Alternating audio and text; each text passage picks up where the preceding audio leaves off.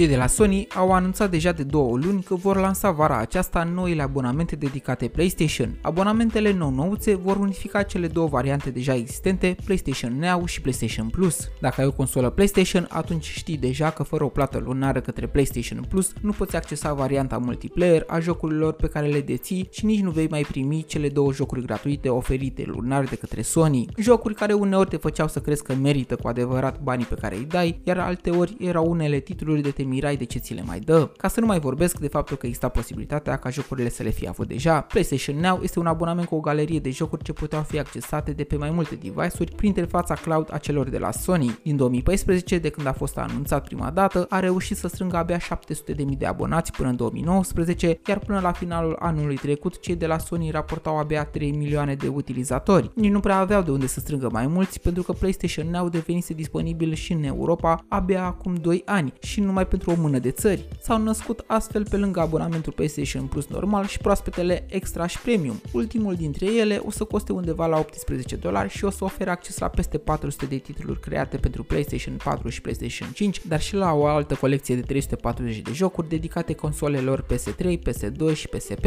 Dacă nu te interesează partea de jocuri pentru consolele vechi, poți lua doar abonamentul extra care va fi puțin mai ieftin. Zilele acestea au anunțat și lista cu unele titluri care vor fi disponibile și așa vom afla că jocuri precum Assassin's Creed Valhalla, Ghost of Tsushima, God of War, Uncharted 4 și altele asemenea vor popula galeria ta de jocuri. Bogdamen sunt și mă de curiozitatea cum se vor descurca cei de la PlayStation după lansarea rundei finale de pe la sfârșitul lunii iunie, mai ales că vei vedea anunțul acestora tixit de asterixuri care te vor ameți în tot felul de condiționări ale disponibilităților. Dar ușor ușor cu acest pas PlayStation se îndreaptă către direcția corectă pe care industria jocurilor o indică în momentul acesta. Spor la joacă și pe curând!